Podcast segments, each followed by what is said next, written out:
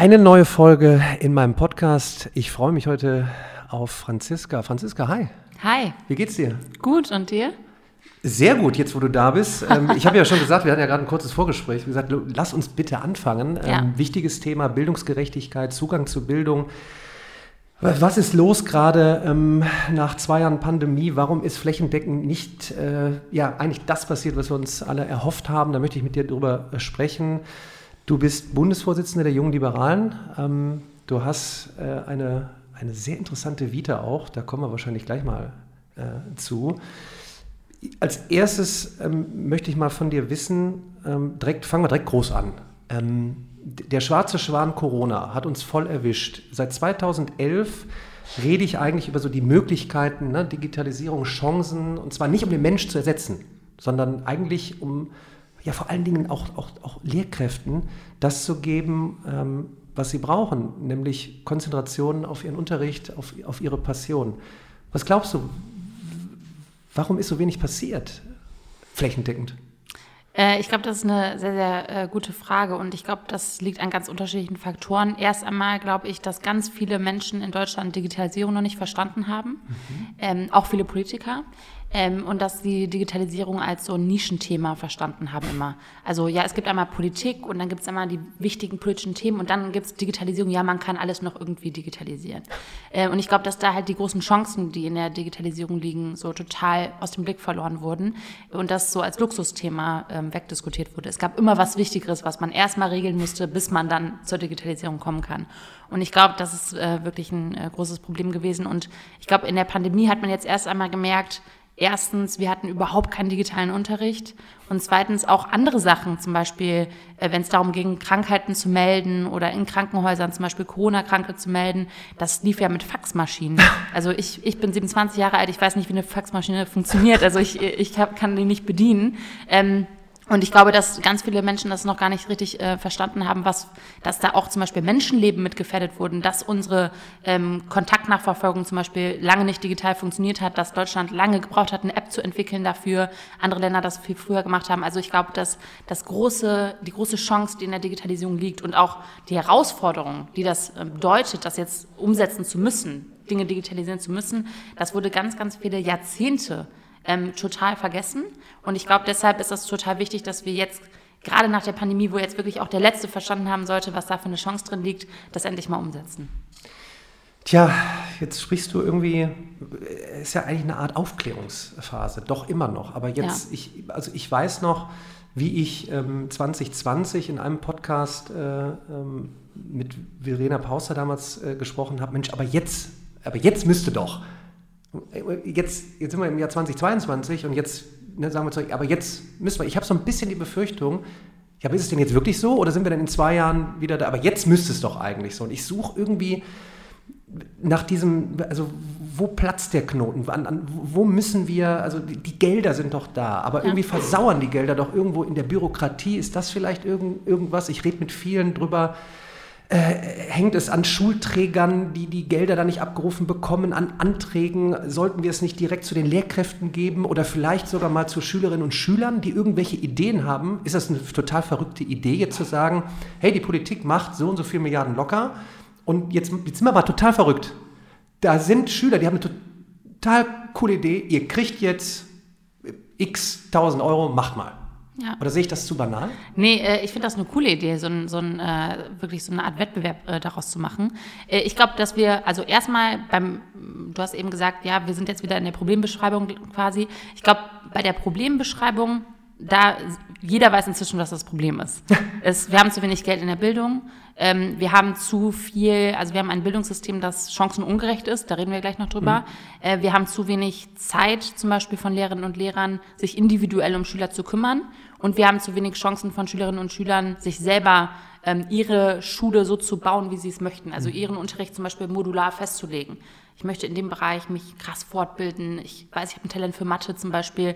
Da mache ich jetzt schon mal mehr und gehe über den Schulstoff hinaus zum Beispiel. All das, diese Möglichkeiten gibt es aktuell noch nicht. Ich glaube, inzwischen wissen alle, das ist ein Problem. Mhm. Und jetzt müssen wir darüber reden, okay, was konkret wären denn zum Beispiel jetzt Maßnahmen, die man ergreifen könnte? Wie viel kosten die und wo kriegen wir das Geld her? Ähm, ich finde, wir sind in Deutschland, wir sind ein unglaublich reiches Land. es kann eigentlich nicht sein, dass wir so wenig Geld in Bildung investieren. Ich finde, es müsste viel mehr Geld im Haushalt für Bildung bereitgestellt werden. Ähm, ich bin auch ein großer Verfechter von der sogenannten schwarzen Null, also dass Deutschland keine Schulden machen sollte. Ähm, das heißt, man muss natürlich immer gucken, wenn man irgendwo viel, sehr viel mehr Geld in Bildung investieren will, muss man es irgendwo anders wegnehmen. Ähm, ich glaube aber, in einem Land wie Deutschland, in dem man so hohe Steuern und Abgaben zahlt, kann es nicht sein, dass die Kinder von Leuten, die teilweise Spitzensteuersatz zahlen, dann in der Schule sitzen, die ähm, äh, mit Kreide an der Tafel malen. Das ist irgendwie im 21. Jahrhundert nicht mehr zeitgemäß. Deshalb, ich glaube, da müssen wir ähm, viel genauer drauf gucken, okay, wie viel Geld brauchen wir für welche Projekte und wie kommen die dann an? Und das ist dann das nächste Problem. Ähm, du hast ja gerade gesagt, wo versackt das Geld? Ähm, erstens gibt's so unterschiedliche, du hast ja gerade Schulträger zum Beispiel angesprochen, also es gibt ja un unterschiedliche Zuständigkeiten im Bildungsbereich. Dann ist äh, bei manchen Dingen die Kommune zuständig, in anderen das Bundesland, in anderen Bereichen dann doch irgendwie der Bund, also Deutschland. Ähm, und dann gibt es das sogenannte Kooperationsverbot. Das muss man sich mal überlegen. Also ich habe letztens überlegt, wie würde ich das eigentlich auf Englisch übersetzen und jemandem erklären, dass man in Deutschland nicht kooperieren darf, ja, Land und Bund zum Beispiel, macht gar keinen Sinn.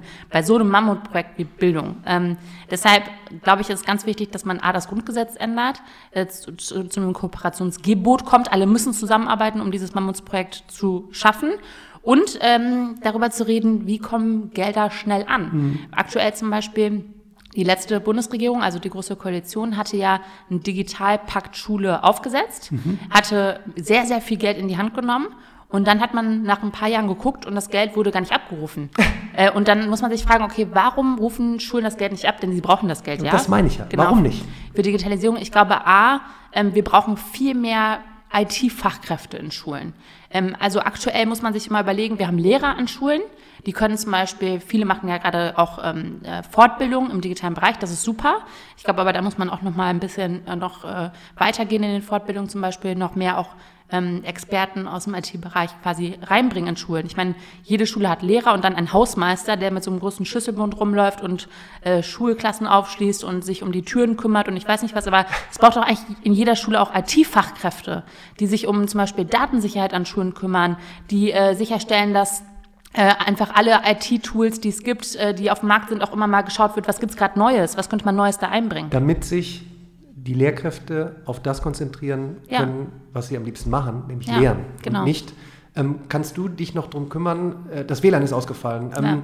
Wir haben eine neue Einrichtung mit irgendwelcher Hardware. Kannst du die noch eben einrichten? Also genau dieser Punkt, das bestätigst du doch, ne? Ähm, dass, dass wir wirklich in über 40.000 Schulen hier echt eine, eine Mammutaufgabe haben, ja. aber mein Gott, die müssen wir doch jetzt mal angehen und dann, dann die, die Gelder dort reinfließen lassen und ja. zu sagen, hey, lasst uns jetzt auch ganzheitlich denken. Und ich entschuldige, dass ich reinkeile, aber wir haben vorhin auch kurz angesprochen, und das habe ich auch oft, oftmals äh, äh jetzt erwähnt, bei aller Digitalisierung verstehen, dass das heißt auch, die Vorortstruktur ändert sich. Das heißt, wir müssen ja auch irgendwie so mal drüber sprechen, wir gehen jetzt in einen Ort wie Schule, dann weiterhin auch vor Ort, aber wie sieht der jetzt aus? Wie gestalten wir den? Wie rüsten wir den äh, aus? Ja. Ähm, mit Hardware, mit Software, ähm, mit, mit Fachkräften, die eben dann nicht unterrichten, sondern sich um, um, um die IT kümmern. Und ich habe so ein bisschen Sorge, dass jetzt so Flickwerk äh, wird, Ausschreibungen, ja, dann gewinnt einer eine Ausschreibung, packen wir ein bisschen Hardware rein aber das ist doch ein, das ist doch ein wesentlicher Punkt. Leute, wir ja. müssen jetzt ganzheitlich denken. Total, oder? also 100 Prozent. Ich erinnere mich an meine Schulzeit. Ich habe äh, dir das ja auch gerade gesagt. Ich habe 2013 Abitur gemacht und in meiner Schulzeit gab es einen sogenannten Internetraum. äh, und äh, da waren dann so 13 PCs mit so Windows 97 äh, für 27 Schüler und dann konnte jeder mal sich wirklich, wir saßen wirklich zu zweit oder zu dritt an einem PC äh, und haben dann irgendwie Windows geöffnet, Excel mal geöffnet. Das war dann der IT-Unterricht. Äh, und ich glaube, wir müssen halt weg von Interneträumen, Computerräumen, sondern jeder Raum muss digital ausgerichtet sein. Äh, und wir brauchen auch zum Beispiel so, finde ich, ähm, Räume, in denen gar nicht unbedingt Unterricht stattfinden kann, sondern so Ausprobierräume ja, oder so zum Beispiel. Spielwiesen. Total, in den ähm, auch digitales Spielwiesen ja. auch, ja, in der man auch mal zum Beispiel, weiß ich nicht, so ein Setup hat, so ein Videosetup und mal gucken kann, hey, wie mache ich ein, wie funktioniert ein Podcast? Hätte ich Bock, einen Podcast zu machen zum ja. Beispiel oder so. Ähm, und ich glaube, das braucht man. Und das braucht aber, und jetzt kommt so die langweilige Politikerantwort, braucht richtig viel Zeit. Weil zum Beispiel, wenn du sagst ganzheitlich, heißt das jetzt zum Beispiel auch, dass die Lehrer, die morgen in den Schulen unterrichten, heute in ihrem, äh, in ihrer, in ihrem Lehramtsstudium ähm, digitalen Unterricht zum Beispiel lernen müssen. Mhm. Also die brauchen da jetzt Experten, von mir aus auch unbedingt aus dem Ausland, wo das schon besser funktioniert. Wie kann ich eigentlich den Unterricht digital aufsetzen? Mhm. Ähm, und damit die Lehrer von morgen das können, muss das ja heute schon in den Unis sein und das ist noch nicht, finde ich, ausreichend der Fall. Ähm, und da muss noch viel, viel mehr passieren. Also sind wir auch bei der Lehrerausbildung ja. gerade. Ne? Also müssen wir auch, wenn wir an, an, an morgen denken, an jetzt denken äh, und okay, dann haben wir den Masterplan Schulen, in Anführungsstrichen von links nach rechts drehen.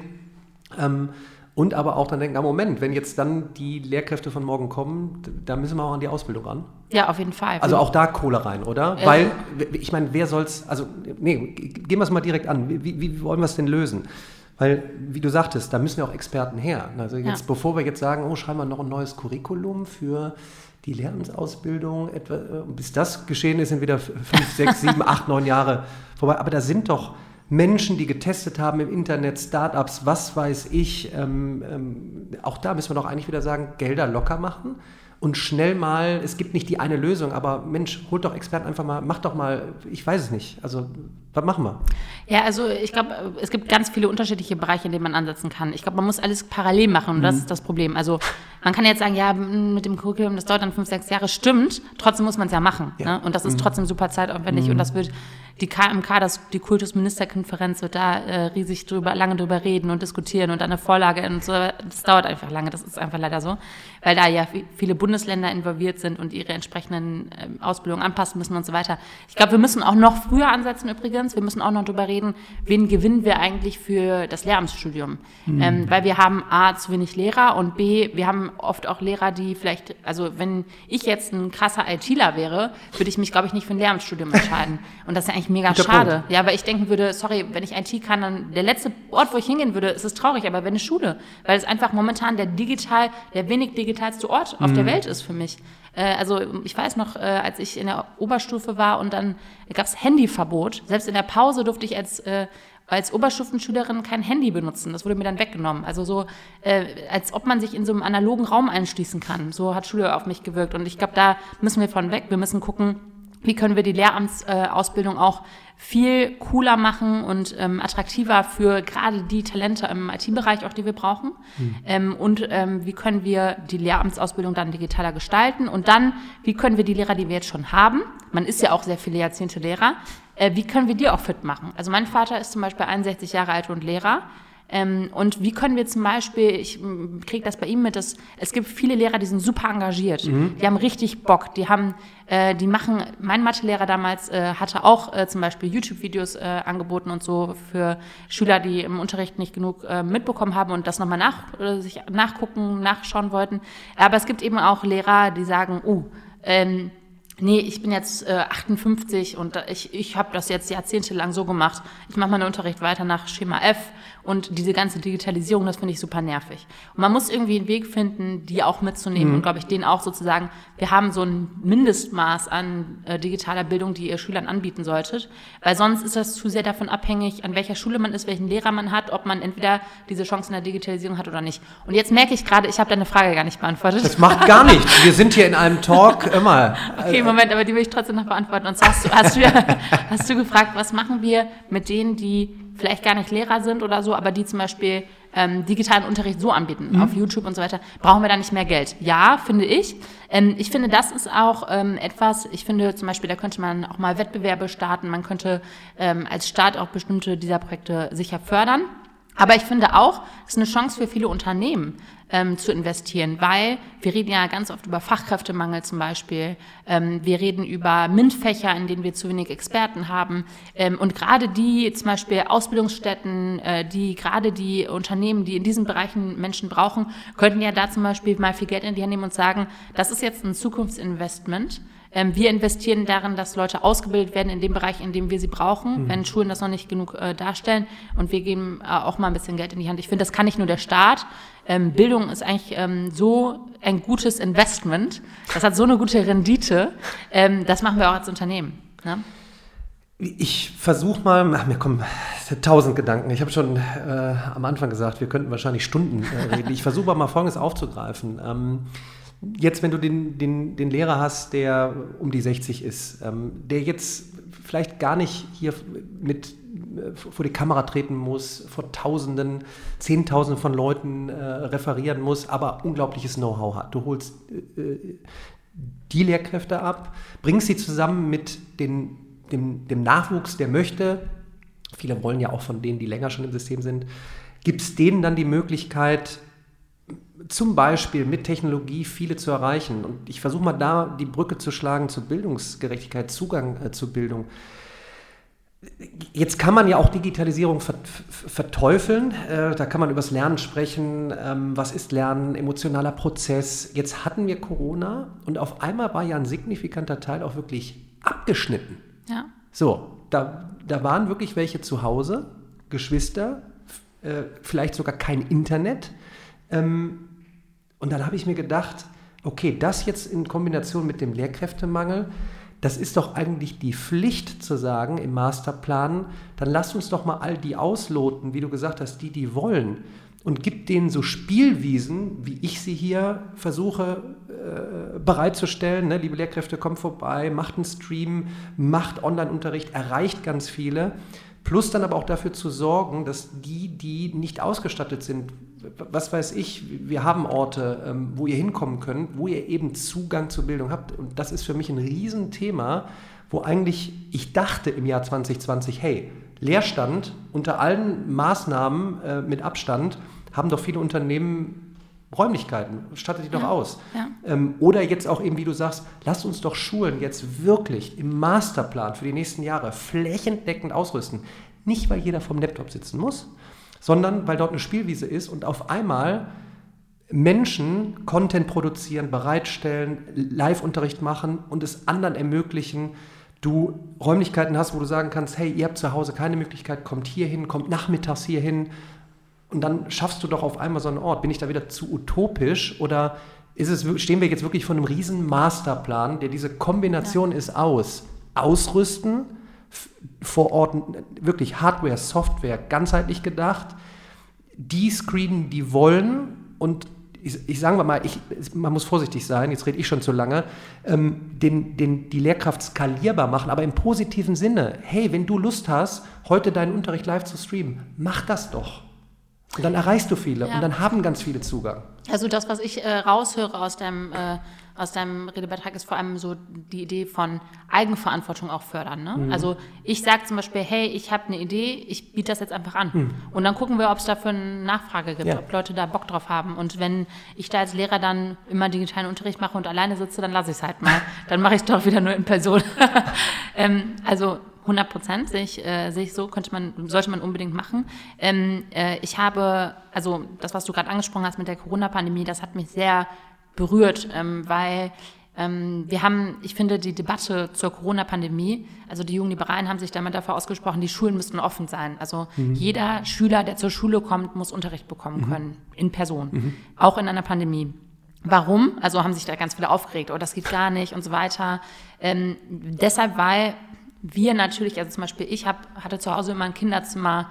Ich hatte, mein Papa ist ja Lehrer, also ich hatte jetzt keinen privaten Unterricht zu Hause, aber ich hätte, wenn ich eine Frage gehabt hätte, hätte ich gewusst, wenn ich fragen kann zum Beispiel. Ich hatte ähm, Cousinen und Cousins, die selber vor mir in der Schule waren, ein paar äh, Semester über mir quasi. Ich hätte jemand fragen können. Aber es gibt einfach viele ähm, Kinder, die zum Beispiel in äh, Wohnungen wohnen mit äh, vielen Familienmitgliedern, die kein eigenes Zimmer haben. Wie sollen die zu Hause lernen? Ja. Die keinen äh, Familien, die einen Laptop haben mit vier Kindern. Wie sollen die digitalen Unterricht machen? Also ich glaube, ähm, das hat mich sehr berührt zu sehen, dass wir als quasi so Politik oder Gesellschaft über äh, Schulen öffnen oder schließen immer so gesprochen haben aus so einer elitären Bubble, aber gar nicht mitgedacht haben, was ist denn mit den Schwächsten der Gesellschaft? Oder was ist auch zum Beispiel, wenn manche Kinder dann sechs Monate nicht zur Schule gegangen sind und das für die bedeutet hat, die haben keinen Pädagogen kennengelernt, also mhm. keinen Pädagogen gesehen. Die haben vielleicht Gewalt erfahren zu Hause, auch in einer Situation, die für viele ja auch psychisch belastend war, auch für viele Erwachsene, und haben keinen anderen Erwachsenen gesehen als vielleicht dem, von dem die Gewalt ausging. Also ich glaube, ähm, auch Schule als schützenswerter Raum das wurde nicht genug mitgedacht. Deshalb finde ich immer, Schule sollte auch immer ein Ort sein, weil Schule auch mehr ist als Unterricht, wo man hingehen kann und auch in Person jemand findet. Ja. Aber ich weiß ja auch, du willst das ja durch Digitalisierung gar nicht ersetzen. Ähm, und dann einmal Digitalisierung. Also ich war total schockiert. Ich habe gestern mit einer Journalistin gesprochen und die hat mir erzählt, dass viele äh, Ukrainerinnen und Ukrainer, äh, Schüler, die jetzt aus der Ukraine kommen, aus einem Kriegsgebiet, ähm, digitalen Unterricht bekommen aus der Ukraine. Hm. Aus der Ukraine? Ja, also die kriegen, die, die haben das da gemacht, genau was du gesagt hast. Die haben Hands-on-Mentality. Die sagen halt, hey, wir haben die Lehrer, wir haben ein Handy, wir streamen jetzt einfach den Unterricht und die Kinder, die wollen lernen. Die sitzen teilweise im, äh, in der U-Bahn und verstecken sich vor Bomben und sind im Unterricht. Die, die wollen ja lernen. Ja. Das ist das Coole an Sch Schülern, die sind ja interessiert, ähm, wenn man Unterricht interessant gestaltet. und ähm, dann kommen die jetzt nach Deutschland und dann hat mir jetzt äh, ein, ein äh, Landtagsabgeordneter erzählt, die dürfen jetzt nicht mehr an diesem digitalen Unterricht teilnehmen. Weil die müssen ja jetzt, weil sie jetzt in Deutschland sind, sind sie schulpflichtig. Müssen also jetzt an deutsche Schulen, die nicht digitalisiert sind, mhm. ähm, und können deshalb am digitalen Unterricht nicht mehr teilnehmen. Ich meine, wie wahnwitzig ist das? Äh, und das ich finde das, genau, und ich finde, das zeigt genau das, was du sagst. Wir sind in Deutschland leider immer noch so verwaltungsgeil irgendwie. Ja, nein, erstmal müssen wir sicherstellen, dass da auch das richtige Curriculum und tralala. Und man könnte genau das machen, was du gesagt hast dass gerade auch vielleicht jüngere Lehrer, die auch Zugang haben, eh schon zur Bildung, die eh einen Podcast machen oder so, dass die einfach zum Beispiel ihr ähm, äh, ihren Ort an der Schule haben, wo sie auch in der Schule zum Beispiel so ein Studio haben, ja. Sachen aufzeichnen können. Ähm, vielleicht auch mal zum Beispiel, wenn ein Schüler möchte, ähm, Probleme, die er beschreibt, aufnehmen können zum Beispiel und mit ihm das zusammen lösen und dann mit der Klasse teilen. Also ich finde ähm, 100 Prozent. Aber ich finde auch Schule, Digitalisierung in der Schule geht auch über quasi Aufnehmen und Streamen hinaus, weil zum Beispiel ich ähm, äh, habe gesehen, es gibt ja jetzt zum Beispiel viele Schulen haben ja jetzt gesagt, okay, wir müssen irgendwas, digitalen Unterricht irgendwie anbieten. Und dann haben sie sich so irgendein äh, irgendein Format überlegt, irgendein so Forum, wo man jetzt so PDFs hoch und runterladen kann.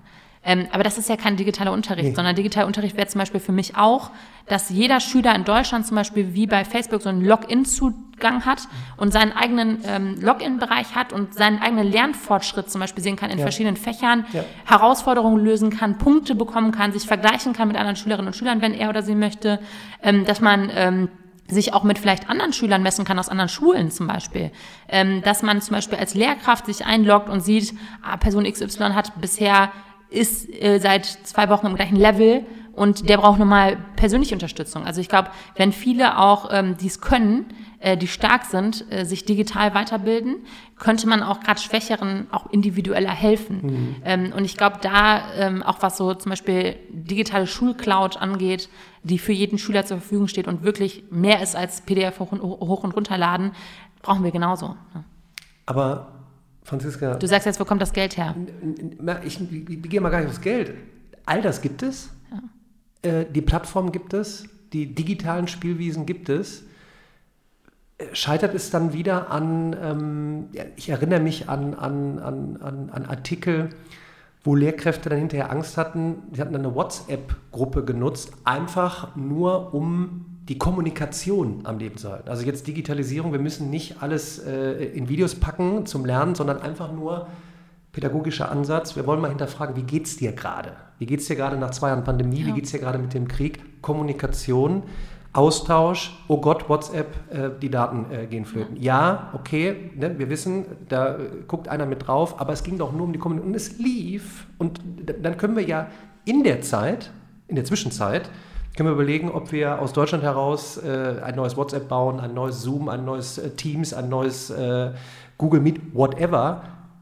Aber die Sachen laufen doch. Ja. Und das, was du beschrieben hast, äh, auch ich denke gerade über, über Lernanalyse nicht nach in dem Sinne, damit du noch komprimierter und schneller die Wissen reinfährst, sondern genau dich überprüfst, hatte ich einen Verständniserfolg, ja. wie weit bin ich, ähm, äh, ich lerne nach meinem Strom die Lehrkraft kann, kann gucken, wer steht wo. Ich kann übergeordnet vernetzt jetzt sagen, okay, da ist eine Lehrkraft, äh, ich bin jetzt gerade in Düsseldorf, da ist aber einer in München, der macht auch einen total tollen Unterricht und wir nehmen ein bisschen davon. Jetzt bin ich wieder viel zu utopisch, aber es ist doch alles da. Warum hat es nicht geklappt? Also die, dann schreiben die Leute wieder, nee, dann mussten wir es wieder abstellen, weil ähm, dann sind wir wieder bei dem Punkt, vielleicht Deutschland ist zu sehr knieperig und ja, Datenschutz massiv und wichtig, aber es gibt doch so viele Tools. Ja, ja, ich glaube, dass äh, viele Schulen momentan auch in, die werden in so einem, äh, wie soll ich das sagen, in so einem Format immer gehalten. Das ist immer das gleiche Format. Wir haben ja auch zum mhm. Beispiel dieses wir haben dieses ähm, äh, Grundkurs, Leistungskurs, mhm. alle haben, machen den gleichen Stoff, ähm, alles läuft immer, ne? Die Lehrer haben ihren äh, großen Koffer und machen, ah, okay, heute ist Woche drei, Tag sieben, zack, dann geht's los. Ich glaube, es ist alles noch so ein bisschen zu sehr in diesen gleichen Strukturen immer. Ähm, und ich glaube, wenn man halt Schule als so Bildungsort begreifen würde, in dem man auch unterschiedliche Sachen lernt, auch nicht nur immer Unterrichtsstoff, sondern auch andere Sachen lernt, dann könnte man an diesen Punkt kommen, an dem man sagt, hey, wir wollen im Bildungsbereich innovative Konzepte belohnen. Ähm, das machen wir aktuell gar nicht. Alle oh. Schulen sind eigentlich alle, äh, das Bildungssystem in Deutschland ist darauf ausgerichtet, dass alle den gleichen Stoff bekommen, möglicherweise in einem möglichst gleichen Raum äh, und alles ist quasi möglichst schlecht eigentlich organisiert. Ähm, und ich meine, es gibt jetzt zum Beispiel schon, finde ich, ähm, äh, super gute Lehrer, ähm, die versuchen da schon äh, ihre eigenen Sachen vorzuschlagen, äh, über sich hinauszuwachsen. Auch ich habe äh, selber ähm, Freunde, die zum Beispiel Lehrer sind und die in der Pandemie echt über alles gegangen sind und gesagt haben, ich muss meine Schüler erreichen, ich muss denen digitale ähm, Nachhilfe anbieten und so weiter, ich muss jeden Schüler erreichen. Also es gibt äh, schon viele, nur die werden ja nicht belohnt auch. Ne? Also das muss man ja mhm. mal sagen, auch das Verbeamtungssystem von Lehrern zum Beispiel, ähm, die Art und Weise, in der Lehrer bezahlt werden, ist ja momentan, wenn wir ehrlich sind, nicht leistungsgerecht. Mhm. Äh, jeder Lehrer sowohl der Lehrer, der mit dem dicken Ordner kommt und den Unterrichtsstoff von zehn, vor zehn Jahren macht, mit dem gleichen Unterrichtsblatt, äh, das er voll kopiert hat und das schon so leicht hellgrau ist, weil das so oft kopiert wurde, und der Lehrer, der ähm, äh, sagt, hey, ich mache zusätzlich noch digitale Möglichkeiten, ich äh, überlege mir jeden Tag vorher, was mache ich morgen mit denen, wie kann ich auf einzelne Schüler eingehen, die es nicht äh, gepackt haben bisher, die verdienen das gleiche Geld. Äh, oder nee, ehrlich gesagt, der Ältere verdient mehr, weil der ist ja schon länger drin und mhm. ist ein mhm. paar Stufen höher. Und ich glaube, deshalb brauchen wir auch so eine ähm, zusätzliche äh, Gehaltskomponente. Das wäre dann auch, glaube ich, ähm, Sinn, also das würde auch Sinn machen, um, äh, glaube ich, den Lehramtsberuf attraktiver für gute Leute zu machen. Wir brauchen eine zusätzliche Komponente, wo wir sagen, besonders gute Lehrer mit geilen Ideen, mit geilen Konzepten sind nicht nur willkommen, verdienen auch mehr. Ähm, ich glaube, das würde dazu beitragen, dass solche Projekte, wie du gerade beschrieben hast, auch nicht eingestampft werden irgendwann, weil ein Lehrer irgendwann auch vielleicht die Lust verliert und sagt, ich, ich, ich mache hier zehn Stunden mehr die Woche oder von mir aus 20 Stunden mehr als Kollege Wolfgang äh, und ich kriege das gar nicht bei raus und das ist frustrierend. Äh, mir wird immer wieder signalisiert, ey, warum machst du das? Eigentlich bist du doof. Ähm, mach doch hier den äh, äh, ruhigen und äh, da kommst du beim gleichen raus. Ich glaube, das wäre auch ganz wichtig, um zu signalisieren, Innovation wird wertgeschätzt. Und dann glaube ich allgemein auch Schule allgemein könnte viel innovativer sein. Ähm, zum Beispiel, indem man ähm, Schulen auch als Schulvielfalt begreift und sagt, wir wollen nicht, dass alle Schulen gleich sind. Wir wollen, dass möglichst viele Schulen völlig unterschiedlich hm. sind. Wir wollen, dass Schulen im Gegensatz zu dem, was wir gerade eben gesagt haben, alle kriegen das gleiche Geld, alle müssen alles Mögliche beantragen. Ja. Nein, die bekommen ein Budget äh, und dann bekommt jeder Schüler quasi eine Art Gutschein. Das, und den kann er einlösen an der Schule, an der er möchte. Also er sagt, hey, ich habe zum Beispiel die Schule, die macht mega viel im Bereich Digitalisierung, die ist total modern. Oder hey, ich möchte später weiß ich nicht, in den und den Bereich gehen und ich möchte, ich, ich weiß, ich mag Sprachen total, ich möchte auf die und die Schule gehen, die viele, bietet ganz viel an im Bereich bilingualer Unterricht zum Beispiel. Also dass Schüler selber mehr Auswahl haben äh, und dann mit ihrem quasi Gutschein an die Schule gehen können, sagen, mein Geld, das für meine Bildung ausgegeben wird, bekommt Schule X. Das führt dann zu einer Art Wettbewerb zwischen Schulen auch, besser zu werden. Und ich glaube, das brauchen wir unbedingt. Mhm. Das führt auch dazu, dass Schulen auch mal über Unterricht hinausdenken. Was kann man eigentlich anbieten? Ähm, warum kann man zum Beispiel, also ich weiß noch, als ich an der Schule war, ich hatte das große Glück, ich glaube, ich war in bestimmt zwölf Schul-AGs. Also ich war in der Schulsanitäts-AG, ich war in der Schach-AG, Jugendforscht-AG, Chemie-AG, ähm, Theater-AG, Jura-AG. Ich habe alle, ich hab alle AGs gemacht und das war alles, das waren... Ähm, Lehrer, äh, Lehrer, nicht Lehrer, sondern das waren Eltern, das waren Rentner, die an die Schule gegangen sind und gesagt haben, hey, ich bin Anwalt, ich mache eine Jura AG. Mhm. Äh, hey, ich hab, ich kann Schach, ich mache eine Frei Schach vom Lehrplan? Total frei vom Lehrplan, es war eine AG. Ähm, und ich finde, dass man äh, sowas mehr ja. integriert. Es so, gibt so viele Menschen in Deutschland, die keinen Bock haben auf digital, äh, äh nicht auf Digitalisierung, auf Verwaltung. Ja. Und die sagen, nee, aber ich will, ich will was anbieten, ich möchte ein Angebot machen, dass genau. Schüler hier was lernen können. Genau, wofür ich brenne, wo ich genau. Know-how habe genau. und das teile ich mit euch. Ja. Äh, Aber das ist halt, momentan ist das halt so, also ich bin auf, war auf dem städtischen Gymnasium, ich hatte einfach Glück, dass an meiner Schule viele Eltern waren, die gesagt haben, ich habe Bock da was zu machen oder viele, ähm, die irgendwie mitbekommen haben, da läuft was an der Schule, ich kann mich da einfach melden und das wird willkommen geheißen.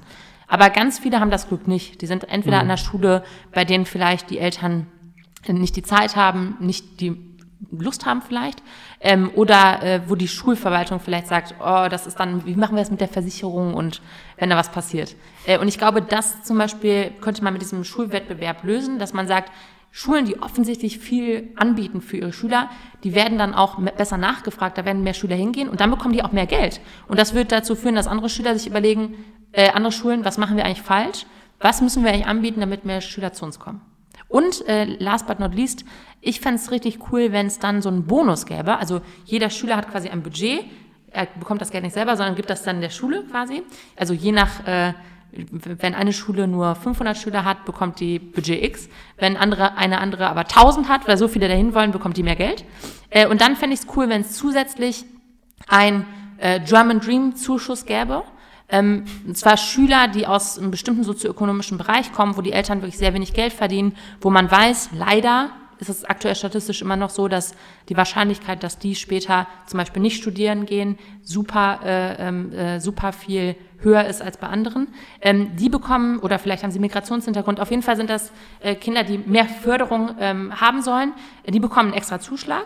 Und das heißt, es wird für Schulen auch interessanter, gerade für die ein Angebot zu machen mhm. und die mehr zu fördern. Franziska, du sprudelst. Ja. Nur so äh, vor Ideen. Ich, das ist ein bisschen wie, wie bei mir. Und jetzt, jetzt, jetzt mal eine persönliche äh, Frage. Du hast, du hast in Bonn studiert, dann anschließend europäische Politik an der University of Oxford. Du, ich glaube, du machst jetzt deinen Doktor jetzt und bist in die Politik gegangen. Ja. Warum? Also was, was, was, was, was, was, was, was brennt da in dir? Warum gehst du diesen Weg? Und vielleicht, wie stellst du dir jetzt, sagen wir mal, so die, die, die Bildungspolitik jetzt der unmittelbaren Zukunft vor, damit wir hier neu starten sozusagen und in die Zukunft gehen können? Wie lange darf die Antwort ausfallen? Feel free. Feel free. Ich habe ja vorhin gesagt, okay, ich will ja. nicht immer bei Joe Rogan landen, aber äh, ich, ich gebe dir die Zeit. Okay. Das ist wichtig. Also erstmal ganz kurz zu meinem äh, Hintergrund. Genau, ich habe, also ich wollte immer, ich habe, ich bin einfach interessiert. So, ich wollte immer lernen. Hm. Ähm, und ich habe angefangen in, äh, ich habe erstmal Jura studiert, äh, drei Monate lang äh, glorreiche drei Monate in Münster, weil ich ähm, als Schülerin, mir wurde, ich hatte damals äh, so Berufsberatung von so ein paar Lehrern, darüber müssen wir gleich auch noch reden. Oh. Und die haben mir quasi gesagt, entweder wirst du Lehrer oder du machst Jura. Äh, ansonsten, das sind so deine zwei Optionen quasi. Also von, wir haben dich jetzt mal so eingeschätzt, mhm. Lehrer oder Jura. Äh, und dann dachte ich, ja, okay, also ich möchte was verändern ich habe ein ganz großes Problem mit Ungerechtigkeit. Da will ich dann immer direkt anpacken. Und dann muss ich ja dann Jura studieren, ne? wenn ich was äh, irgendwie, wenn ich die Welt verbessern will. ähm, und dann habe ich mir auch so ein paar Vorlesungen angeguckt, dachte, ja, das passt, finde ich mega interessant und habe mich äh, in Jura eingeschrieben in Münster und bin da katastrophal gescheitert. also wirklich, ich habe äh, nach, ich weiß noch, wir waren im es war auch so ein bisschen self-fulfilling prophecy-mäßig. Meine Freunde und meine Familie hatten mir alle gesagt, das ist nichts für dich, das ist, du bist so ein, äh, ja, du hast gesagt, ne, sprudelnder Mensch ja. und so, nicht so ähm, äh, in Strukturen denkend immer, wie das bei Jura ja notwendig ist. Und dann weiß ich noch, da hat der Professor in der ersten Woche gesagt, gucken Sie mal nach links, gucken Sie mal nach rechts äh, in äh, zwei Jahren sitzt einer von ihnen noch hier. Und ich habe nach okay. links und rechts geguckt und dachte, ich nicht. ähm, ich habe es trotzdem versucht und mhm. habe gemerkt, das passte nicht zu mir. Das war sehr, es war einzig und allein immer auf Strukturen ausgelegt. Selbst die Sprache, mit der geschrieben wird, der sogenannte Gutachtenstil, das war immer so sehr klar. Ich, ich finde es total schön, unterschiedliche Wörter zu nutzen, mhm. auch mal mit Wörtern zu spielen. Ja. War nicht gewollt. Und ich liebe es, Sachen zu hinterfragen, war auch nicht gewollt. Ich sollte auswendig lernen, herrschende Meinung, ja, was sagen die herrschenden Juristen? Und ich habe gedacht, nee, ich äh, hm. habe da, ich habe eine andere Meinung. Äh, und das wurde nicht so äh, wertgeschätzt. Dann habe ich gedacht, das ist nicht mein Ding. Und habe sehr schnell meinen Studiengang gewechselt. Dann habe ich äh, Politik in Bonn studiert. Das fand ich super interessant.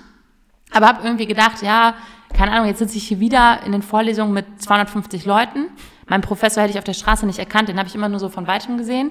Äh, in der Übung saß ich mit 20 Leuten, 25, 27 Leuten, genau wie in der Schule. Und irgendwie dachte ich, äh, keine Ahnung, ich mache jetzt wieder, ich kriege einen Text, den ich lesen soll, genau wie in der Schule. Ich markiere mir die Sachen. Äh, ich hatte, ich werde es nie vergessen, ich hatte eine Soziologieklausur und die ganze Soziologieklausur bestand daraus, Definitionen auswendig aufzuschreiben. Mhm. Also zum Beispiel, wa was es macht. Und dann waren da so wirklich so Lücken. Also ich konnte noch nicht mal selber definieren, was es macht, aus den Texten, die ich gelesen habe, heraus. Ich musste genau die auswendig gelernte Definition hinschreiben. Und dachte mir, sorry, das ist nicht Bildung. Ne? Und dann habe ich äh, mich entschieden, für ein Semester mich zu bewerben an der Harvard University. Ähm, war so, ich habe nie gedacht, dass, das, dass ich da genommen werde. Ich habe gedacht, ich bewerbe mich einfach mal, mal gucken, ob es klappt.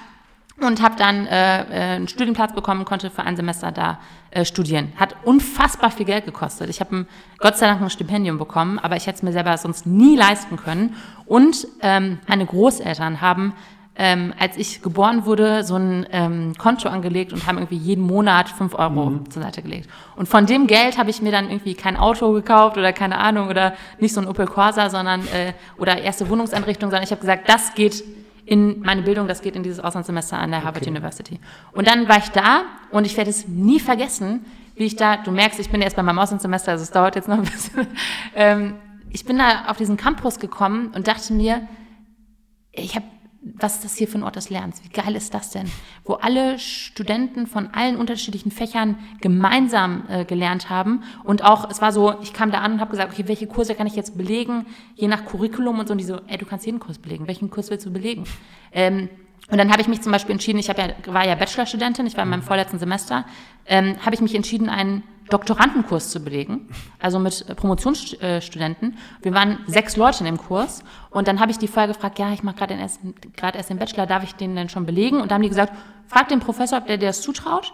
Wenn du der glaubt, dass du persönlich das kannst, kannst du den Kurs belegen. Dann habe ich das gemacht und in dem Kurs äh, es war so cool, wir waren sechs Leute, haben wir uns kritisch mit Sachen auseinandergesetzt. Also ich werde, ich weiß noch, äh, der Professor hatte gerade ein Buch geschrieben, der hat uns sein Buch als Lektüre ähm, gegeben, wie deutsche Professoren das auch gerne machen, weil die sagen, hier kauft das Buch. Bei dem war das anders, der hat uns das digital zur Verfügung gestellt und hat gesagt, wenn ihr nächste Woche wiederkommt, will ich, dass ihr mir sagt, warum ich falsch liege. Ja, und dann hat er gesagt, der letzte Student, der, der, das geschafft hat und mich überzeugt hat, dass ich falsch lag, mit dem habe ich eine neue Auflage vom Buch gemacht und der hat das Vorwort geschrieben. Und der hat mich überzeugt. Und so diese Idee, wirklich zu gucken, stimmt etwas? Oder gibt es eine bessere Erklärung, was ja eigentlich Wissenschaft sein sollte?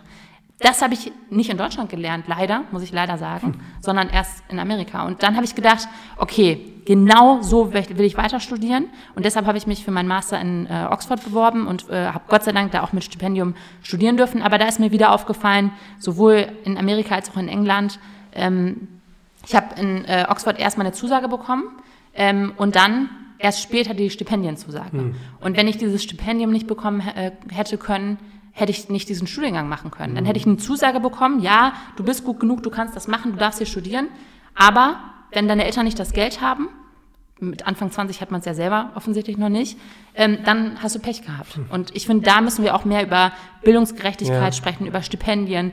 Ähm, BAföG, warum bekommen nur 20 Prozent unserer Studenten BAföG? Warum kriegt nicht jeder, der erwachsen ist, BAföG ja. zum Beispiel. Und das ist so ein bisschen äh, der Hintergrund, warum ich in die Politik auch gegangen bin, weil ich gesagt habe, ähm, ich finde, Bildung, es ist so offensichtlich, jeder weiß, dass Bildung der Kern ist von Wohlstand, Vorankommen und so weiter, sollte es zumindest sein. Und unser ähm, höchstes Gut jetzt. Ja, und trotzdem haben wir so eine krasse Chancenungerechtigkeit in der Bildung und deshalb bin ich in die Politik gegangen.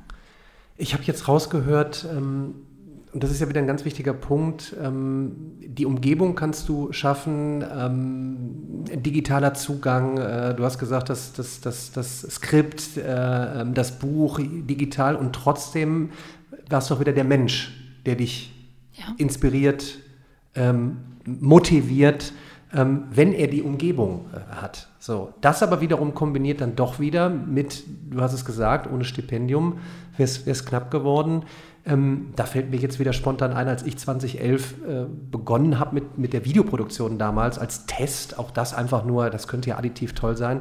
Hey, da sind MIT und Stanford Professoren auf YouTube for free und die haben auch seit den 2000ern ähm, MIT zum Beispiel Open, Open Courses, da kannst du dir die, die ganzen äh, Vorlesungen äh, angucken. Ja. Ähm, da haben wir doch schon mal, ich meine, es ist eine Frage, wie du die Struktur lieferst, wie du zu einem Abschluss kommst, was sind die Abschlüsse der Zukunft, aber zumindest ist, ist ja die Chance da, ich kann auf einmal das Smartphone aus der Hosentasche holen, gebe auf YouTube ein, ähm, ähm Analysis ähm, äh, MIT und kann mir eine komplette Vorlesung angucken. Also das ist doch schon mal, das ist so banal wieder, das fehlt mir auch manchmal irgendwie ähm, so im Bewusstsein. Es ist, die Chance ist ja da und jetzt gib doch mal dann vielleicht auch den Lehrkräften ein bisschen mehr Leine. Also dieses Beispiel, was du gesagt hast, was natürlich jetzt schon super optimal mit allem drum und dann ist, ich glaube, hier jetzt in Deutschland mal zu sagen, wir können jetzt nicht einfach switchen und sagen, so, das ist die Lösung, so, so sieht die Schule jetzt aus. Und wie gesagt, hast ja. ganz viele unterschiedliche Orte ja. und bitte gib doch, gib doch mal Leine. Also schaut mal, auch, auch die, die, die Schülerinnen und Schüler von heute, die Studentinnen von, Studenten von heute, durch den Zugang zu, zu vielen Dingen, wir haben doch die Weisheit gar nicht gepachtet. Und jetzt bin ich eigentlich nochmal bei der Frage, wie stellst du denn jetzt Bildungspolitik dann jetzt eigentlich vor? Also von mir aus morgen, äh, du bist jetzt hier der Chief komplett und hast alles in der Hand. Ähm, wie machen wir es denn? Was soll man denn machen? Ähm, weil wir kommen irgendwie noch so, glaube ich, hier so aus diesem, wir müssen alles zehnmal prüfen und einen mhm. äh, 24-Monatsplan machen ja. und erst dann was absegnen. Aber in der Zeit, entschuldigt, da, da sind doch da sind doch Menschen und dann sind auch noch die Lehrkräfte, die dann auch noch äh, kuratiert mit ihr Auge drauf werfen können. Was soll man denn machen? Also ja. wie, wie, stellst du es dir denn vor? Also jetzt kurzfristig erstmal glaube ich, dass man, weil du sagst ja, was können wir jetzt machen? Ja. So, ich glaube, erstmal ist es zum Beispiel ganz wichtig, ähm, Schülern Raum, geben, Raum zu geben, ähm, äh, mitzugestalten. Ich war auch zum Beispiel ähm, Schülersprecherin an meiner Schule und äh, ähm, die Schüler sind jetzt zum Beispiel auch an den Schulkonferenzen beteiligt, aber oft sind die immer so, werden die so als Beiwerk abgetan, so, ja, ja, die Eltern und Lehrer, die entscheiden jetzt hier, was Sache mhm. ist und die Schüler können noch irgendwas sagen. Aber ich finde es erstmal wichtig, den Schülern auch zu vermitteln, ihr könnt Schule mitgestalten, ja. ihr seid in der Schulkonferenz, ihr könnt Feedback geben, ihr könnt sagen, das und das funktioniert nicht, wir müssen was ändern. Ähm, und dann glaube ich, dass es halt wirklich im Kern darum geht, ähm, Eigenverantwortung mehr zu stärken und Lehrern, die äh, eine Idee haben, zu sagen, mach das einfach, mach es einfach. Und ich glaube, da braucht man einen politischen Willen auch, dass äh, wirklich das Bildungsministerium, auch die ganzen Landesministerien, dass ähm, Kommunen auch Signale senden an Lehrerinnen und Lehrer, Schulleiter, Verwaltung in der Schule und sagen, ist euer Raum, ist euer Lernraum und ihr könnt den gestalten, macht was draus. Ähm, weil ich glaube, momentan ist das immer noch nicht der Fall. Und dann halt langfristig, wie stelle ich mir halt Bildung vor? Wirklich als Ort von äh, totaler Vielfalt und Wettbewerb, dass man wirklich äh, als, ich weiß noch, ähm, bei uns an der Schule gab es zwei, in der, bei uns in der Stadt gab es zwei Gymnasien, dann gab es einen Tag der offenen Tür, da habe ich mir dann jeweils so einen Hindernisparcours von denen angeguckt, aha, okay, beide bieten Sportunterricht an, bin da einmal durch den Flur gegangen, das war's. Das so, ein, eine Schule hatte eher einen sprachlichen ähm, Fokus, eine hatte einen eher naturwissenschaftlichen Fokus, aber am Ende hat sich bei mir entschieden, wo ich hingehe, einfach am, an der äh, Länge der Busfahrt, wenn ich ehrlich bin. Ähm, und ich finde, das ist ähm, eigentlich etwas, da muss man äh, viel mehr Vielfalt anbieten und äh, Schülern wirklich äh, auch so den, das Zeichen geben, hey, ihr sucht jetzt schon euren Weg aus, den ihr gehen wollt. Und dann zu sagen, es wird nicht, wir versprechen euch, wir geben euch das Versprechen ab, es wird nicht daran scheitern, was eure Eltern machen oder was dein Hintergrund ist. Mhm. Ich habe letztens eine Umfrage gesehen, ähm, die ist ganz neu, letztes Jahr wurde die gemacht, ich glaube Forsa. Ähm, 59 Prozent der jungen Menschen in Deutschland glauben nicht, dass Leistung und Fleiß in Deutschland den Unterschied macht sondern sozialer und kultureller Hintergrund. Mhm. Und das finde ich krass, das finde ja. ich erschreckend. Und ich meine, bei mir war es zum Beispiel auch so, ich, ähm, meine Schule hatte zum Beispiel eine Lateinklasse ab der fünften, also eine normale Klasse, zwei normale Klassen, eine Lateinklasse, die hatten von Anfang an in der fünften Klasse schon Latein und eine bilinguale Klasse, die hatte ab der fünften Klasse e, mehr Englischunterricht und dann Geschichte und Politik und Geografie auf Englisch. Mhm. Und ich wollte unbedingt in die Lateinklasse. Äh, und meine Eltern haben, weil da war meine beste Freundin aus der Grundschule, die war, meine Eltern haben gesagt, Franziska, wir haben nie Latein gehabt, du machst kein Latein. Dann wollte ich in die Bilingualklasse und dann haben meine Eltern gesagt, wir sprechen beide kein Englisch, du machst keine Bilingualklasse, wir können dir nicht helfen. Wie traurig ist das, mhm. dass Eltern denken, ähm, wenn ich nicht extra helfen kann, ja. in der Schule wird sie einfach alleine gelassen, wenn sie es nicht kann. Da bin ich aber beim Thema Be Bewusstsein ja. schaffen, jetzt und das dank der, der Chancen der Digitalisierung dann gibt es Apps, Apps, dann gibt es, ähm, keine Ahnung, Portale, wo du dich vielleicht, wo, wo, Menschen helfen. Ja, wir betreiben ja selber ein Portal, was kostenlos ist für, für, für Mathefragen, wo auf einmal Studenten, Lehrkräfte, Professoren, die freiwillig helfen, wo du dann sagen kannst, hey, das sind die Chancen, die Hilfe ist da, es ist nicht von euch abhängig. Ich glaube, das ja. ist noch so, ne? ich glaube, das haben wir auch noch nicht so in die Köpfe äh, gebracht. Ne? Total und ich glaube auch, dass ähm, viele Schulen noch nicht verstanden haben, was das für eine Chance ist. Also ich glaube, dass viele Schulen dann so ein bisschen so gucken, so ja, ja, die machen da irgendwelche YouTube-Sachen, aber eigentlich kann man das zum Beispiel auch in Unterricht integrieren. Mhm. Zum Beispiel, wenn ich meine, nicht jeder Lehrer kann jeden Unterrichtsteil genau mega gut oder so. Ja. Es kann ja auch mal sein, und das ist überhaupt Was keine Schande. Ist. Genau, es ist überhaupt keine Schande, mal zu sagen, das und das kann ich nicht so gut und das kann der und der auf YouTube besser. Und das einfach mal zu zeigen und dann darüber zu sprechen zum Beispiel. Das wird ja in den Schulen momentan gar nicht gemacht. Das wird so als Spielerei abgetan. Das ist genauso Bildung wie Schule. Ähm, und ich kenne, also ich habe schon so oft mir YouTube-Videos angeguckt mit irgendwelchen Mathe-Videos, wo dann drunter stand, ey, danke, ich habe es endlich verstanden. Ich habe sechs Jahre es in der Schule nicht verstanden. Danke, dass du das gemacht hast. So viel besser als in der Schule. Es gibt ja auch unterschiedliche Wege, manche Sachen zu rechnen ja. zum Beispiel. Vielleicht passt mir der Weg von dem Lehrer nicht so gut und ein anderer Weg, den ich auf YouTube finde. Und das wird momentan noch total vernachlässigt, das auch in die Schule zu integrieren. Das finde ich noch richtig stark. Du gibst ähm, oder auf deinem Instagram-Account äh, hast du Bücher sozusagen rezensiert. Ähm, Oh je, jetzt muss ich erstmal Na, alles, du, alles, du, alles, gut. Ja. Aber auch eben, du sagst auch, wo, wo du keine Empfehlung aussprechen würdest. Ja. Aber jetzt würde ich dich mal fragen, aktuell äh, hast du eine, eine, Empfehlung gerade, wo du sagst, hey, das wäre ein Tipp, das jetzt gerade mal zu lesen. So, das ist so. Bei mir ist das zum Beispiel total äh, äh, äh, äh banal. Da denken die Leute immer, jetzt, jetzt empfiehlt dir ein Buch äh, bestimmt wieder zu KI oder Digitalisierung. Dann sage ich, nee, lest mal von, von Barack Obama ein Buch. Ja, super spannende äh, Inhalte, er hat ja mehrere Bücher geschrieben. Ähm, so wie sein Weg war, äh, ähm, wie er ja eigentlich, ne, Thema Bildungsgerechtigkeit, äh, ja. seinen Weg äh, gegangen ist. total interessant, was man da auf einmal für, für, für, für, für Impulse bekommt. Und ähm, ich war damals total froh, als, als, als, als damals meine Englischlehrerin gesagt hat, so ich, ich überlasse jetzt euch mal, was wir lesen. Und wir haben uns dann damals für Club der Toten Dichter äh, mhm. entschieden. Super äh, interessant, den Film geguckt. Ja, Robin, äh, Robin Williams, wahnsinnig äh, mega gespielt. Und hast du gerade vielleicht einen Buchtipp, wo du sagst, das, das wäre total interessant jetzt gerade? Ähm, also ich lese gerade ähm, von Carlo Massala Weltunordnung. Da geht es so gerade um ähm, äh, internationale Konflikte und welche Verantwortung hat eigentlich der Westen. Wegen der Ukraine-Krise le lese ich das gerade und das finde ich super interessant.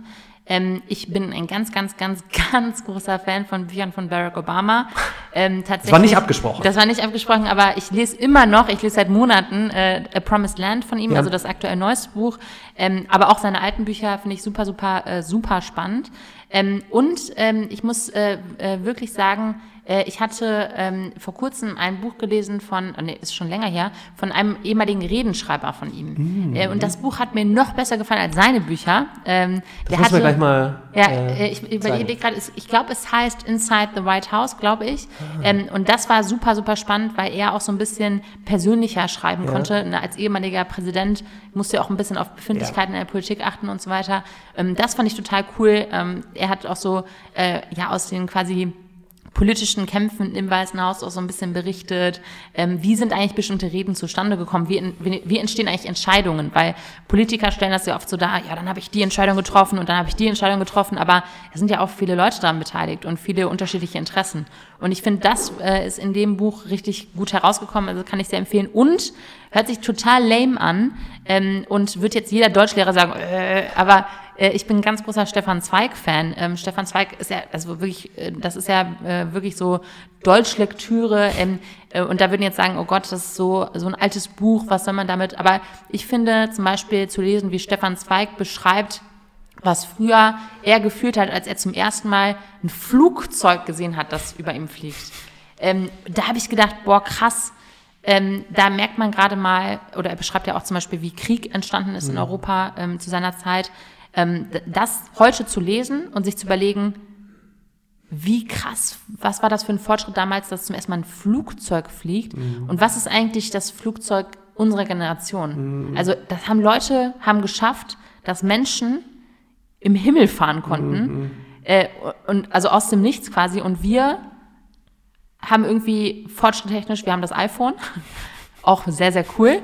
Aber äh, das Internet gibt's auch schon lange vor uns. Ne? Also ähm, was ist, was heißt lange vor uns, aber es wird, äh, wird jetzt, äh, ist jetzt keine, das ist jetzt nichts, wo ich sagen würde, das war meine Generation. Also das, wenn ich solche Bücher lese, dann denke ich mir mal, ähm, äh, überlege ich immer, was für ein Fortschritt ist in dieser ja, Zeit entstanden und was ist der Fortschritt der Zukunft. Das ist interessant, da kann ich äh, Yuval Harari äh, empfehlen, eigentlich alles von ihm, ja. das wirklich jetzt mal, an welchem Punkt wir gerade sind, den man, glaube ich, auch mal diskutieren müsste, so Thema Inhalte in Schulen. Ja. Ne? Also jetzt toll, wir haben alles ausgestattet, Apps, äh, aber was sind Themen jetzt der Zukunft? Denn da ist ja offensichtlich etwas äh, dramatisch im Umbruch, was wir nicht aufhalten können. Es ist exponentieller Wandel, es sind kombinatorische Effekte, alles passiert Zeit, wir sind voll vernetzt was ja gar nicht schlimm ist, sondern wir gehen ja in hoffentlich ein kreatives Zeitalter über, wo wir aber in immer kürzeren Zeitabständen eben zusammenkommen müssen, Dinge hinterfragen müssen, ja, kritikfähig sein müssen, diskutieren äh, müssen ähm, Kritik ertragen können. Ähm, und Yuval Harari hat in einem ähm, Interview gesagt, das ist das erste Mal in der Geschichte der Menschheit, dass wir jetzt gar nicht so wirklich wissen, was in 10, 15 ja. Jahren ist. Also wir können gar nicht sagen, bereite dich darauf vor, mach IT, äh, mach äh, UI, UX-Design, ja. sondern sei darauf gefasst, dass du dich vielleicht ständig neu erfinden musst. Und das ist schon echt anders. Ja, ähm, und, äh, 100 Prozent. Also ähm, erstens, als ich äh, 16 war, da wollte ich unbedingt, wie alle meine, also wie viele Mitschülerinnen von mir, für ein Jahr nach Amerika. Ähm, weil ich habe ja noch 13 Schuljahre gemacht und dann sind viele in der 11. Klasse für ein Jahr mhm. Ins Ausland gegangen und alle nach Amerika. Und dann habe ich gesagt, das will ich auch machen. Und dann haben meine Eltern gesagt, kannst du gerne machen, aber musst den Stipendium besorgen, wir können es dir nicht finanzieren. Mhm. Äh, und das war auch wieder so ein Moment, oh, andere können einfach, ja klar, wo willst du hin, welchen Bundesstaat, such dir was aus, ne? Äh, und dann, okay, habe ich mich um ein Stipendium gekümmert von Rotary. Die bieten so, äh, das ist kein kommerzieller Anbieter, sondern Rotary-Clubs sind so ehrenamtliche Clubs auf der ganzen Welt. Und weil die auf der ganzen Welt Clubs haben, kannst du quasi mit dem Stipendium von denen überall hingehen. Mhm. Und dann haben die zu mir gesagt, ey, warum willst du denn nach Amerika? Du kannst doch schon Englisch ähm, aus der Schule. Geh doch nach Mexiko. Äh, und dann bin ich nach Mexiko gegangen mhm. für ein Jahr. Ich konnte kein Wort Spanisch. Ich war wirklich so, hola. ähm, und äh, da habe ich auch gemerkt, sorry, Husten, ähm, da habe ich auch gemerkt, ähm, äh, da war nämlich zu der Zeit, haben alle mir gesagt, ey, wenn du nach Mexiko gehst und Spanisch lernst, ne, Lateinamerika, das wird der Kontinent der Zukunft. Mhm.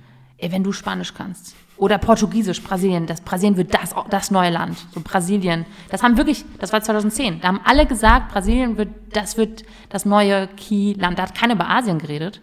2010.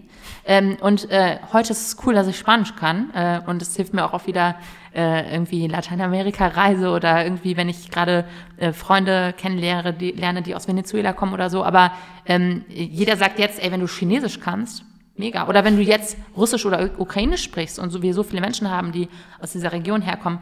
Ich glaube, dass man so gemerkt hat mit der Zeit, oder das zumindest das, was ich gelernt habe, es geht nicht konkret darum, was weißt du gerade, mhm. sondern es geht darum, hast du gelernt zu lernen? Ja, Kannst du Sachen Punkt. schnell aufnehmen? So, ne? Ne? Gut, guter Punkt jetzt so zum Thema lebenslanges Lernen und ja. wie sieht die Zukunft aus? Ähm, Aber ich muss ganz kurz eine Sache noch sagen zum Thema Bücher, weil das habe ich vergessen gerade. So, das wollte ich noch nachreichen. Ich lese auch total gerne Bücher, die ich nicht so gut, also ich lese auch gerne Bücher, wo ich sage, boah, bin ich überhaupt nicht einer Meinung. Mm. Äh, und deshalb habe ich zum Beispiel, ich habe gerade äh, vor, ich glaube, einem halben Jahr äh, von Anna Meyer äh, das Buch Die Elenden zum Beispiel gelesen, mhm. über ähm, Kinder aus Hartz IV und Langzeitarbeitslosigkeitsfamilien. Mhm. Und sie hat zum Beispiel, sie ist Journalistin und kommt selber aus äh, einer Familie äh, mit zwei Elternteilen, die langzeitarbeitslos waren und beschreibt so, wie sie quasi als Schülerin in Armut gelebt hat und gesagt hat, was soll das? Ich, was kann ich dafür, dass meine Eltern arm sind? Warum bin ich dann automatisch auch arm?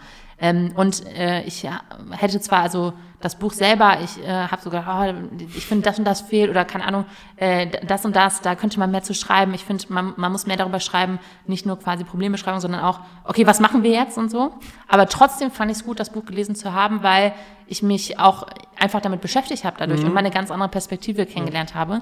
Äh, und ich finde, das macht Bücher auch aus. Also man sollte nicht immer nur Bücher lesen, wo man sagt, ja, ja, ja, ja, stimmt, äh, sondern auch so Bücher, wo man sagt, äh, was kann man da jetzt anders machen? Ne? Ne, man muss nicht immer gleicher Meinung sein. Genau. Ähm, da bin ich wieder nochmal beim Punkt jetzt so zum Ende hin. Ich, ich, ich, ich weiß schon wieder, wir, wir, wir könnten noch Stunden Sind reden. Wir aber, schon wir, aber, du, ne, ja, aber wir hatten so viele gute Punkte. Ja. Aber nochmal, ich will dieses dieses äh, Thema aufgreifen, so, so, so, lernen, lernen. Also einfach der, der, der Optimalfall intrinsisch motiviert zu sein, jetzt zu sagen, wir gehen nun mal jetzt eben in ein Zeitalter, man ist in einer lebenslangen Schule und alle so, oh Gott, nein, Schule ist ja per se ein Ort, wo Lernen und Lehrende zusammenkommen. Das kann doch toll sein, weil ich habe Zugang zu Bildung. Jeder hat eigentlich Zugang zur Bildung irgendwie. Ja? Jeder, der sich sagt, ich habe aber zu Hause kein Internet, ist hier herzlich willkommen, kommt hier rein, ich stelle das Internet zur Verfügung, ähm, stream irgendetwas, guck dir ein Video an, eigne dir was an, lies ein Buch, was hier rumfliegt. Ich habe hier ganz viele Bücher äh, rumfliegen.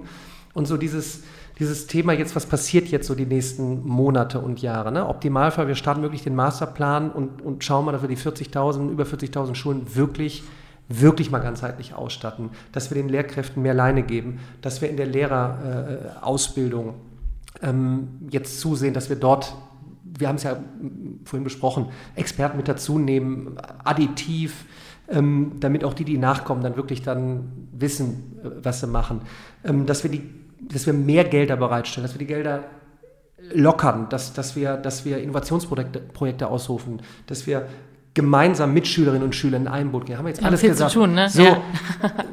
aber jetzt, jetzt machen wir es nochmal so zum Schluss hin, um Mut auszusprechen. Am Ende des Tages ist es nicht komplett abhängig davon, denn jeder hat jetzt die Chancen. Denn da gibt es so Orte wie, wie meiner hier, da sind noch andere. Dann macht euch nicht abhängig davon, ob es denn passiert. Ich wünsche es. Ich will positiverweise Druck aufbauen, auch in so Gesprächen äh, mit dir, ähm, um reinzuhorchen, um aufzu, aufzubrechen, diese Strukturen und wirklich so, wirklich so, dass der Knoten platzt. Aber hey, de, der Zugang ist eigentlich da. So deshalb nutzt es da draußen. Ja? Und wenn ihr Panik habt, ähm, oh Gott, äh, soll ich es denn jetzt wirklich machen? Soll ich wirklich mal so verrückt sein und ein Buch lesen, was vielleicht, ja, macht's mal. Wir, wir, wir wissen gar nicht, was passiert und die Zukunft ist ungewiss, ja. aber das ist irgendwie ne, dieses so vielleicht so zum, zum Schluss hin, lernt zu lernen, so, so banal es klingt und wie kann man da einfach loslegen? Ja, testet man einfach was völlig Neues und, und ähm, guckt mal, was passiert, oder? Ja, und ich finde auch, ähm, das ist noch so, glaube ich, auch ein wichtiger Punkt. In der Schule muss man ja auch viele Sachen lernen, auf die man keinen Bock hat. ne? dass man ja, also Allgemeinbildung, wir haben gesagt, okay, das und das sollte jeder können. Mhm. Ich finde es total wichtig, dass man als Schüler lernt, was einen interessiert.